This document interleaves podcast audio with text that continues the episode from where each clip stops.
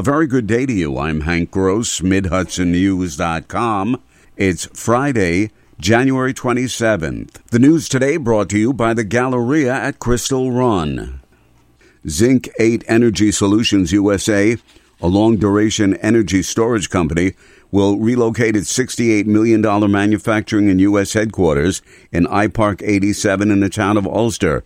Governor Kathy Hochul announced yesterday. The company is committed to creating up to 500 jobs.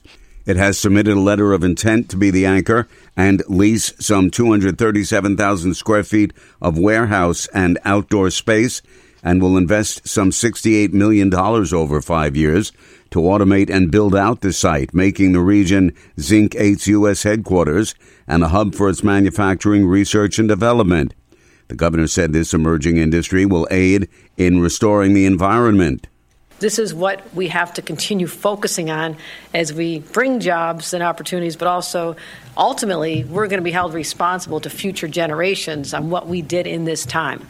And if we don't embrace this and do bold things that are required, we're going to be leaving this planet in a much sorrier place than we found it. The state's Empire State Development Corporation will provide up to $9 million in performance based Excelsior Job Program tax credits to encourage and support the creation of those 500 jobs. On a blustery and cold January Thursday at the Schunnemunk Trailhead beneath the Moodna Trestle, Senator James Skoufis addressed his plan to have the state DEC enforce the six stop work orders that have been issued on the Keen Equities Clovewood project. The public has been pleading with the DEC, stating that despite the fact that the state agency has the power to issue a $37,500 fine per day, the developer continues construction and the sensitive Schunnemunk lands are at risk. Standing next to a big lettered sign saying no one is above the law, Skoufis vowed to keep the pressure on, saying the DEC should go ahead and issue the maximum amount of the fines. He added that there are three outstanding permits that still have not been issued, without which construction should not happen. More news right after this. Find over 100 retailers allowing you to spend hours shopping safely at the Galleria at Crystal Run. Enjoy the big brands and the diverse selection of family owned stores all in one location. The Galleria at Crystal Run offers dining options for everyone with Fuji 110 Grill, Allen's Mediterranean Grill, and Peru Cuisine. Discover the Mid Hudson Valley's premier shopping, dining, and entertainment destination, the Galleria at Crystal Run. For more information, follow us on Instagram, Facebook, or visit GalleriaCrystalRun.com. Goshen Village Mayor Scott Wall and Deputy Mayor and Trustee Molly O'Donnell are both running for office in the March election, but they're hoping to switch positions. O'Donnell is now running for mayor and Wall for her trustee spot. Wall's job responsibilities require him to travel and do not lend enough time for him to serve on the top job, whereas O'Donnell works in the village. The village remains issue free with maintaining infrastructure for the needs of today and tomorrow a staple, said O'Donnell.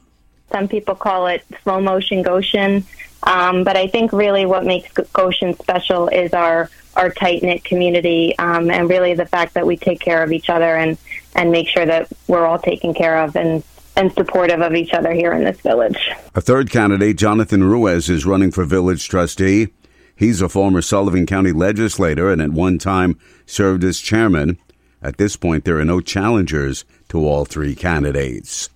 Detectives from the Ulster County Sheriff's Office arrested a Kerhonkson man for allegedly stealing several firearms. Authorities said on January 24th at about 2 p.m., deputies responded to a residence in the town of Rochester for a report of several firearms missing. Six firearms had been stolen, including rifles and shotguns. Detectives assisted in the investigation and tracked down and recovered five of the six weapons within two hours of the investigation.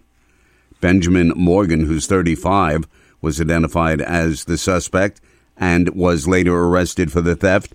He was charged with six counts of grand larceny and released on an appearance ticket pending a future court appearance. The case remains open as detectives continue to work on recovering the remaining firearm. State police assisted in the investigation. Two Midtown Kingston parking lots, the Cornell Street parking lot and the lot adjacent to the former Sea Deli at 658 Broadway, will offer free four hour parking. Street parking along the section of Broadway in Midtown from St. James Street to Prince Street, Pine Grove will remain free for two hours, as previously announced with the completion of the Broadway Streetscape project. Mayor Stephen Noble says now that the construction is finished on the Midtown parking lots, it was important that the lots be aligned with the rules and regulations of the newly completed Broadway streetscape. The city of Poughkeepsie is seeking qualified developers to offer their vision for a prominent 14 acre site on the city's southern waterfront.